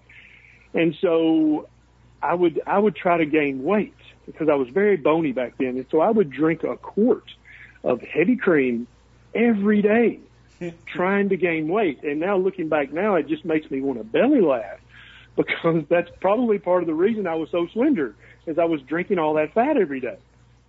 But I would drink a gallon of whole milk and then a quart of heavy cream just about every day, trying to gain weight and put on muscle and just be a bigger guy, you know, because I, w- I was very very skinny. Because that'll just take your And your so this- appetite for the rest of the day and just bam, you you're like you won't eat nothing. I've, but I, but there. I did. I would eat like a horse anyway, Yeah. over on, on top of the fat. Teenage but I just want people to understand. Yeah, exactly. I want people to understand this chapter came from the hand in the mouth of a previous milk lover. I'm not that guy with some Middle Eastern descent or some Mediterranean descent and could never drink milk because you know you always suspect them of like, well, duh, yeah, you couldn't enjoy it, so you don't want the rest of us to. No, I I am a poor Southern Caucasian milk lover, and I still love the taste of milk and, and stuff. But I just, the more research you do, the more you look at it, just from a common sense standpoint, no other animal on the planet drinks milk as an adult unless humans give it to them ever. And you know how life always finds a way, Jack. It always finds a way. And so there would be some weasel or some marmot or some bird that during hard times would slip in and suck the teeth of the nearest goat or cow or something a milk if vampire. that was a good choice. It'd be there would be milk- some sort milk of milk vampire vampire, in nature. Yeah. That's exactly right. There would be something like that somewhere out there where a bat would fly in at night in the barn and suck the teeth of the cows for nutrition, but not a single animal on the planet does that. Hmm. And that to me is very powerful common sense uh, evidence right there. And you, huh, that's you're, weird. You're giving me a flashback. So I remember when I was I was in grade school in the 80s, and this is when the space program was still a thing, and kids still dreamed about growing up to be astronauts, and we were studying space. And I remember the teacher saying to everybody, if you could only go to space, you could only take one food with you, what would it be? And it ended, ended up the right answer with big giant air quotes around it was milk because it had everything you needed to survive. And I've always looked at it this way. I, I don't know if you've paid attention to how fast a cow goes from a calf Exactly. to a pretty big animal. That's what milk is meant to do, or how quickly a child grows. And when you're an adult, guess what you're not really doing much of anymore? Growing. That's exactly right. Unless you want to be in a, a coffin two sizes too big. So, and that's exactly what I tell my patients. And this is a direct quote of what I say. I've got this memorized. The reason that mammals give their babies milk is because mammals have a big brain. And so we have to be born very early to get that brain through the pelvic cavity. Mm. But then, as soon as we're out, we're helpless because we're we're we're born basically prematurely to get that big brain out of the mother before we get stuck in there. But then, in order to ensure our survival, she has to make us gain weight as quickly as possible. And what substance does she use to do that with? Bacon? No, No. not no. Egg yolks? No No. Milk. She gives her baby milk, to, and she gives it species specific milk. That's also another big, very important thing. She gives it the milk of her species, and that makes that baby gain weight as fast as possible. And so I tell my patients, look, if you want to gain weight fast as possible, be my guest. Keep drinking milk. But if you don't, then maybe you should consider not doing that. That's exactly what I tell my patients, and and I hope that makes a little sense. It seems to to most of them. Yeah, absolutely. It, makes sense to me, and it, it always has. It didn't make sense to me when I was in school. That made sense to me what the teacher said, but when I started learning about basically human nutrition is what I call. it. We call it Paleolithic and whatever, but it's Mhm. human nutrition absent false reality.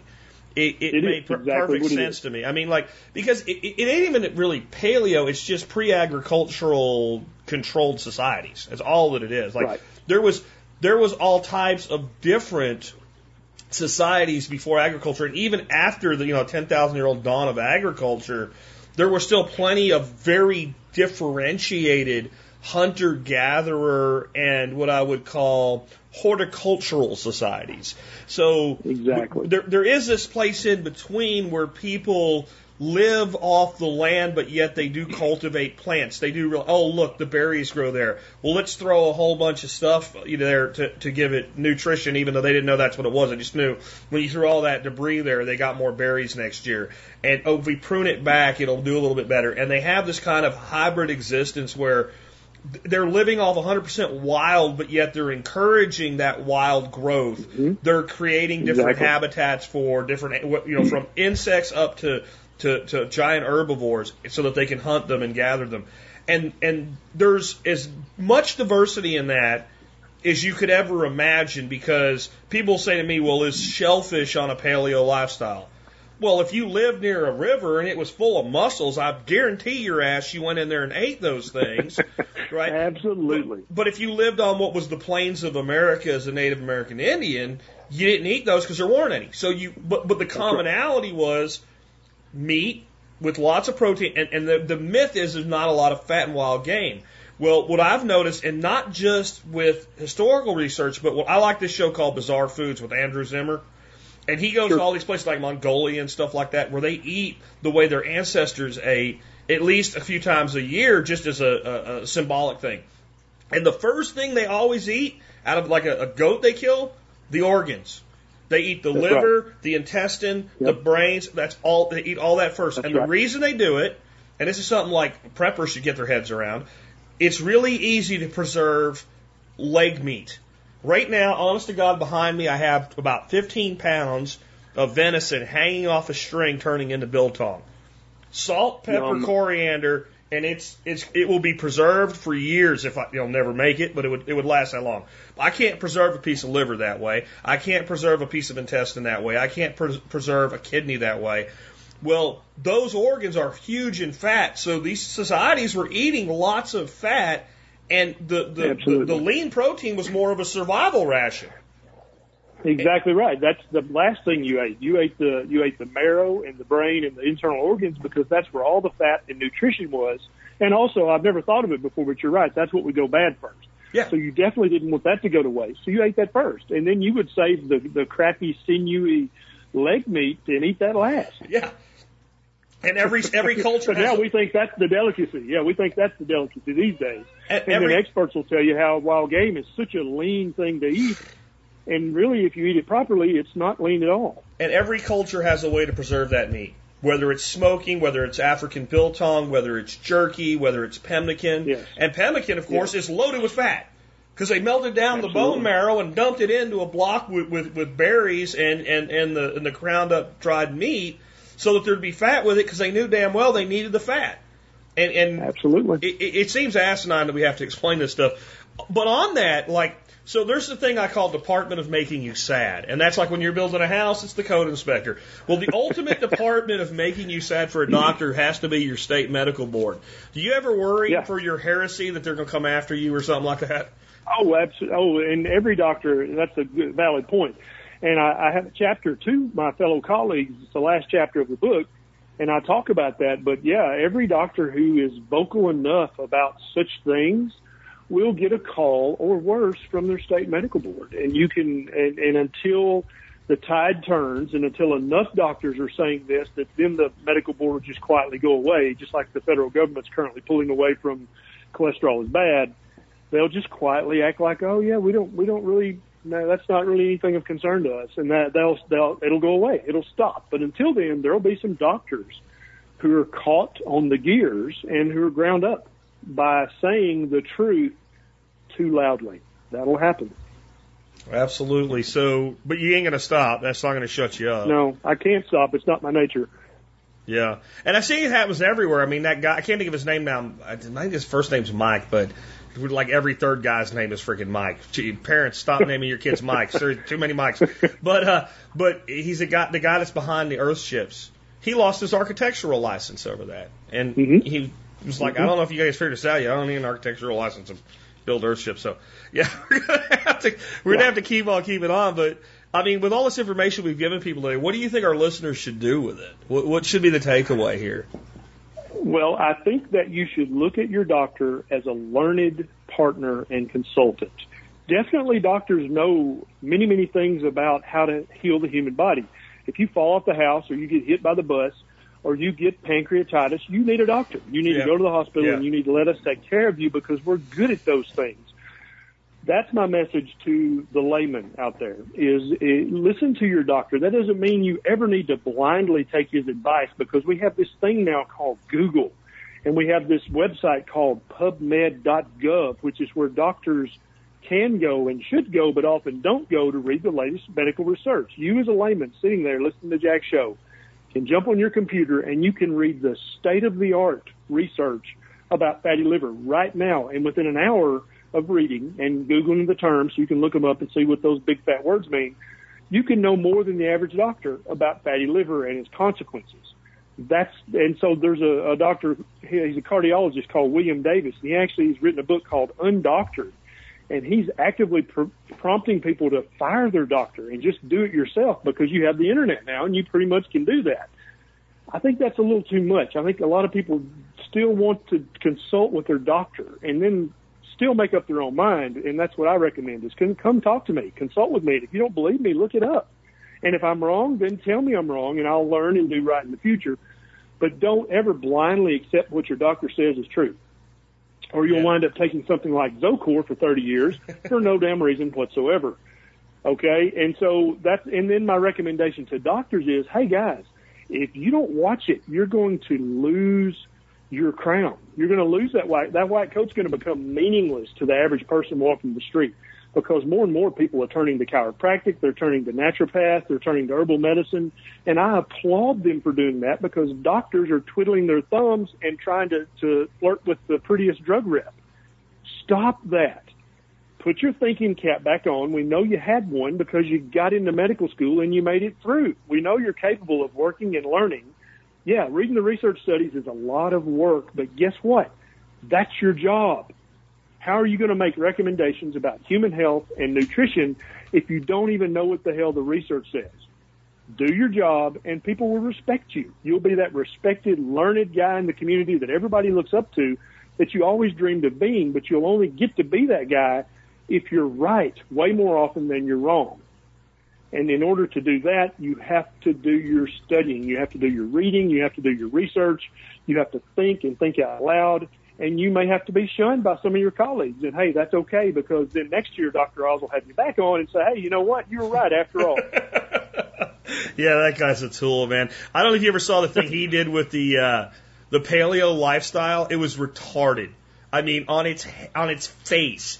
He had these people live at a zoo and eat nothing but fruit. And that was his version of that, paleo. That was paleo yeah, to him. that's paleo. That's paleo. So they're yeah. sitting there like in an enclosure, looking across at another enclosure with gorillas walking around in it, so they could be paleo. And they lived there for a week eating fruit and vegetables. And they actually all did lose weight, by the way, but they all came away mm-hmm. from it with, well, I could never continue to live this way. Well, no, freaking shit. I'm sorry. Yeah. Like when I saw that, I was like, I'm done with him. But then my wife's like, No, no, no. You have to watch when Dr. Mercola comes on. It's great. I'm like, Okay, you tell me when that happens, and I'll come. I'll, you DVR it, and I'll take a look at it. Anyway, uh, kind of last.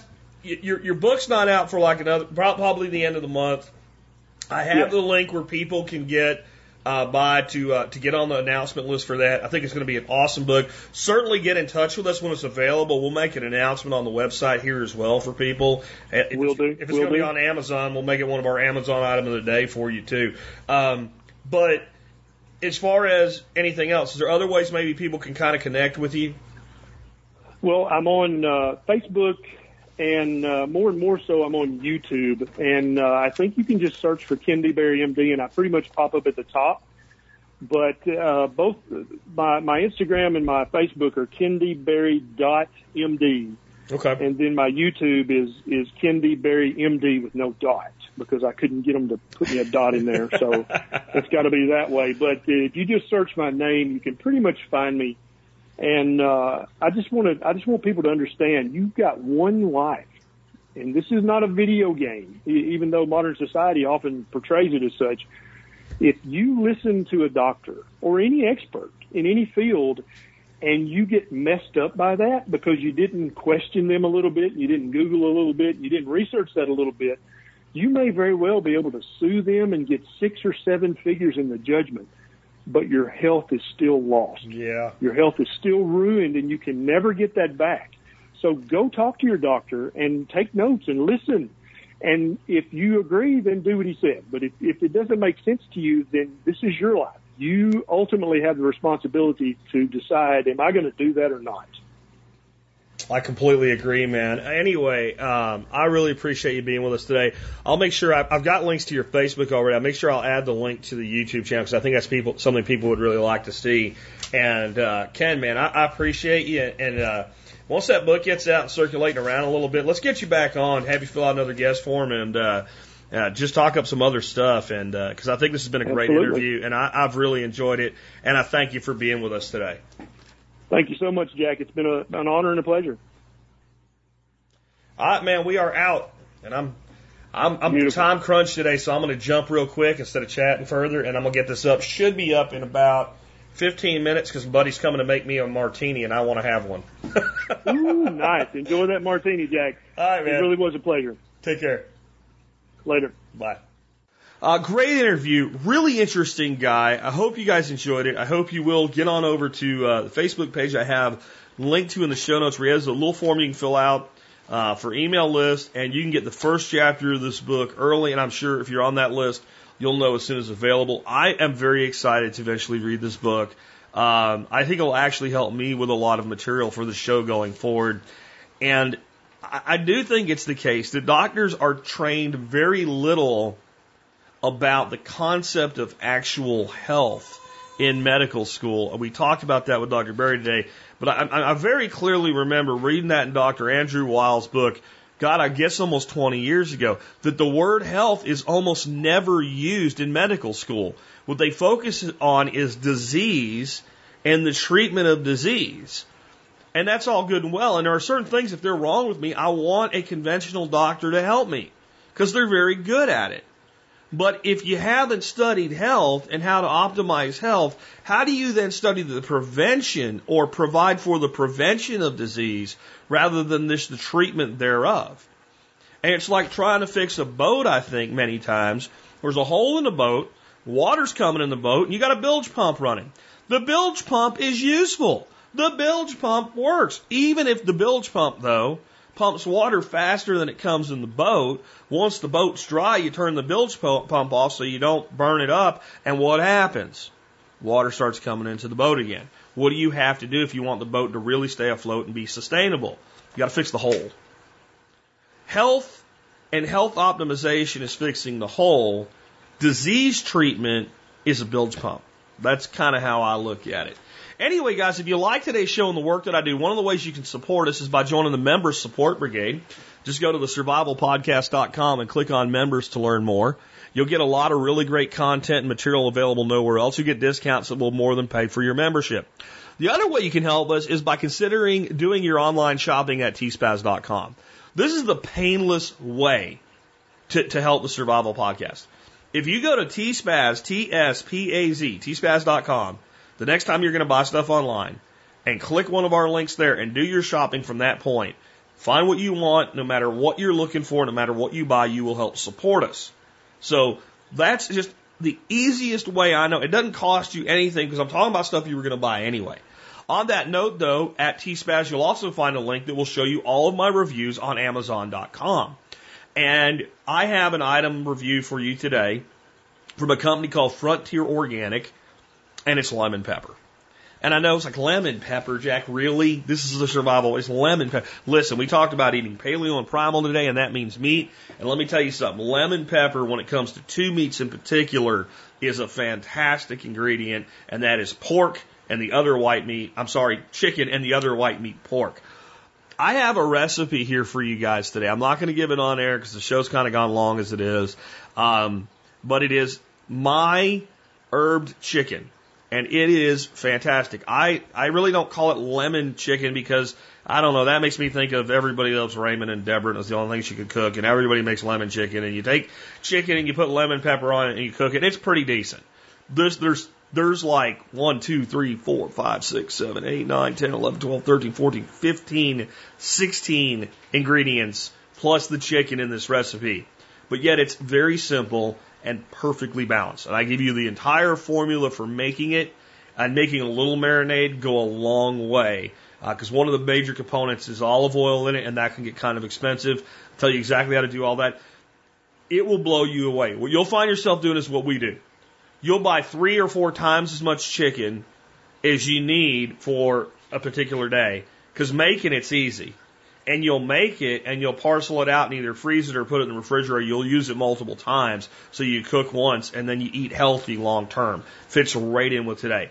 And again, the uh, the product itself is made by Frontier Organic Lemon Pepper. It will save you money over buying that little stupid bottle of lemon pepper in the store. And let me tell you why you don't want to buy that. I am not 100% organic in everything I eat. I wish I was. I'm not. We all have limitations with money and availability. Okay. I grow as much as I can and I buy local first, organic second, and conventional third. There are certain things that I will not buy anything but organic. And lemon pepper or anything using a citrus peel is one of them. Citrus is one of the most highly coated with pesticides crops in the world. And a reason for that is it's relatively, comparatively speaking, safe to do so because people generally don't eat the peel of a citrus plant and it's very, very thick. So you can spray it and have the food part, the orange or the lemon or the lime, be relatively free of pesticide. Not great, but nowhere near like when you spray a pepper or a tomato. You got it? Okay? But lemon pepper is the rind of the lemon. And if you're using conventional lemon pepper or conventional rind of anything, you're, you're, you're eating something that's literally coated in pesticides. So when it comes to lemons, limes, oranges that I'm going to use in my own cooking, where I'm going to use the rind or the peel, zest it or whatever, I go organic, period. And I can't grow my own oranges here. I tried. Too cold. And the same thing with any kind of a lemon pepper or prepared rind. Organic, organic, organic, because even though it ain't perfect, it ain't drenched in pesticides. Now you know. And again, tspaz.com for your online shopping. Helpless Survival Podcast, even though you're not spending a dime more than you were going to spend anyway. Really, really cool way to help us. All right. Last up, I have a song for you guys today. John Adams selected for us. It's called What You Leave Behind by Delp and Judeau. Okay. Now, who are Delp and Judeau? These are actually two of the guys from Boston. Judeau or Judo, Gudo, I don't know how to say his last name, uh, was the lead guitarist, and Delp was the lead vocalist for Boston. And um, that's, of course, Barry Gudo and, and Brad Delp. And these guys go way back. They actually were working together before Boston. They worked together after Boston. And they released an album called Delp and Gudo in 2003. And What You Leave Behind was the lead song on it. And it's pretty badass. And I wanted to give you some of the lyrics today, but then I wanted to talk about Brad Delp a little bit and how that kind of applies to our lives and this song. So here's the lyrics to this. It's a constant revelation, ever changing over time as we chart our destinations, take our places on the line. Were we put here for a reason, part of someone's grand design? Or does the answer come from living, taking one step at a time. And we build on our traditions, taking hope in what we find, and we strengthen our positions on what's been left behind. So, what that's saying is basically the opening is the, the grand question. Is this creation of ours an accident or is it a grand design? And what part do we play in it?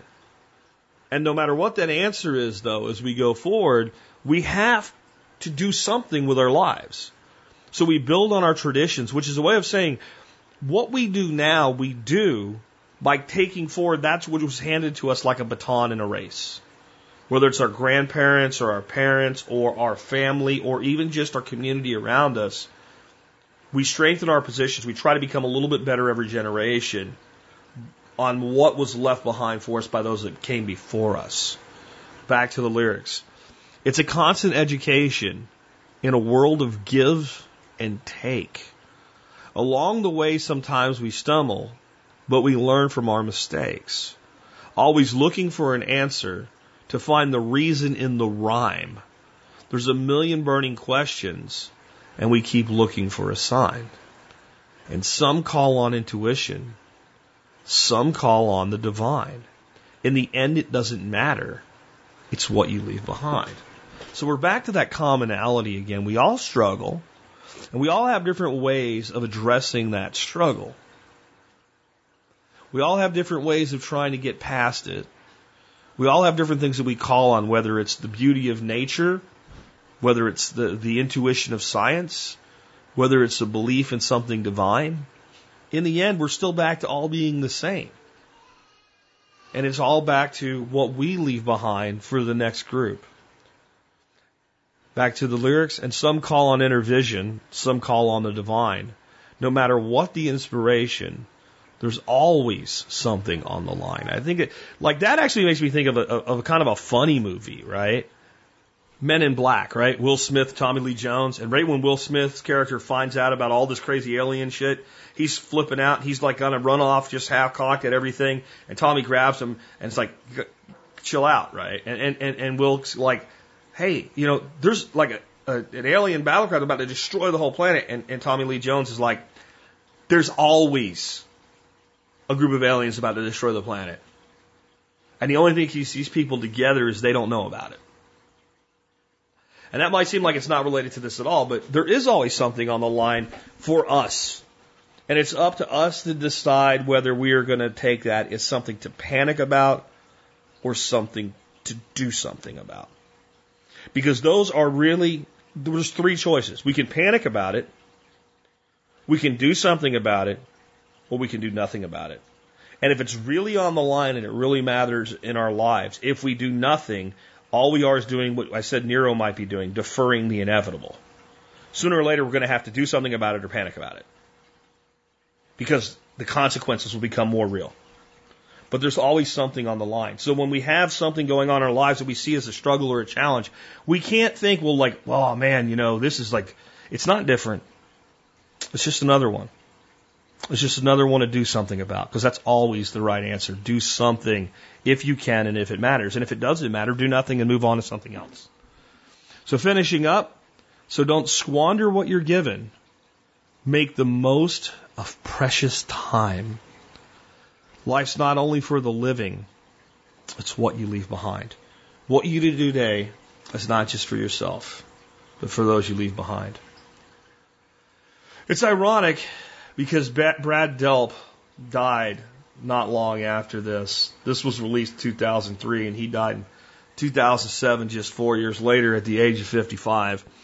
And unlike many tragic deaths of great musicians, um, Brad Delp did not die of something that couldn't be avoided or couldn't be prevented. He didn't even die like George Harrison of lung cancer caused by smoking that could have been avoided, but after a certain point could not have. Delp took his own life. He uh, lit charcoal grills in a bathroom and closed the door and piped a uh, uh, a dryer vent tube from his car into the same room and asphyxiated himself with carbon dioxide. He left behind several notes to several individual people that we do not know the contents of, but we do know the overall note that he left behind for everybody. It was very brief and very sad.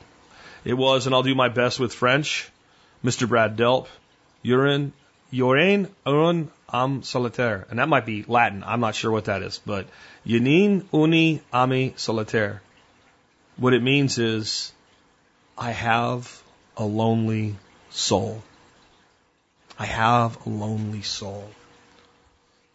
He took his life because despite all of his success, all his money, all his riches, in the end, having married and divorced twice, he was lonely. And if you've ever been lonely, gotten through it, you might wonder how that's the case. But I think it's like a lot of things. What if it never ends? What if it never ends? Imagine you're suffering from a disease that causes pain. The pain is somewhat bearable, but it's intense enough to disrupt your life. But it never goes away. No matter what you take, no matter what you do, it won't go away. It's always there, and you can't live. So at some point, you might decide you're not going to anymore. The thing is, there are diseases like that. And they're sad and tragic, and we can understand when a person reaches the end with one of them. You can always do something about loneliness. You can always do something about loneliness. It's up to you. And I really wish that Mr. Delp had listened more closely to his own words from this song. It's what you leave behind. Because when you leave before you're finished, you don't leave everything behind that you should have. Think about in your lives, my friends. You only have so much time on this earth. Make the most of each moment. And that means living it fully until the end. With that, this has been Jack Spirko with another edition of the Survival Podcast. Help you figure out how to live that better life if times get tough or even if they don't.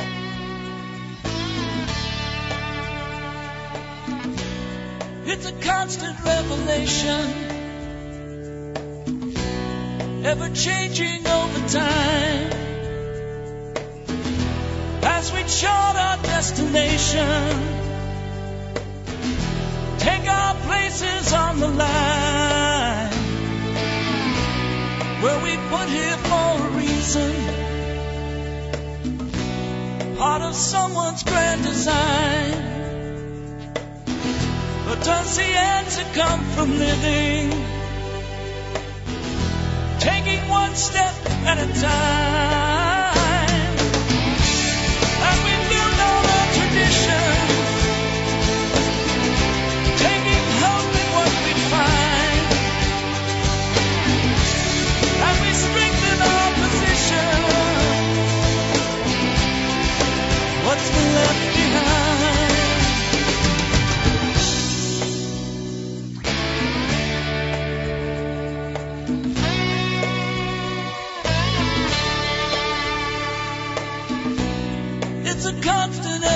salvation in a world of give and take. Along the way, sometimes we stumble, but we learn from our mistakes.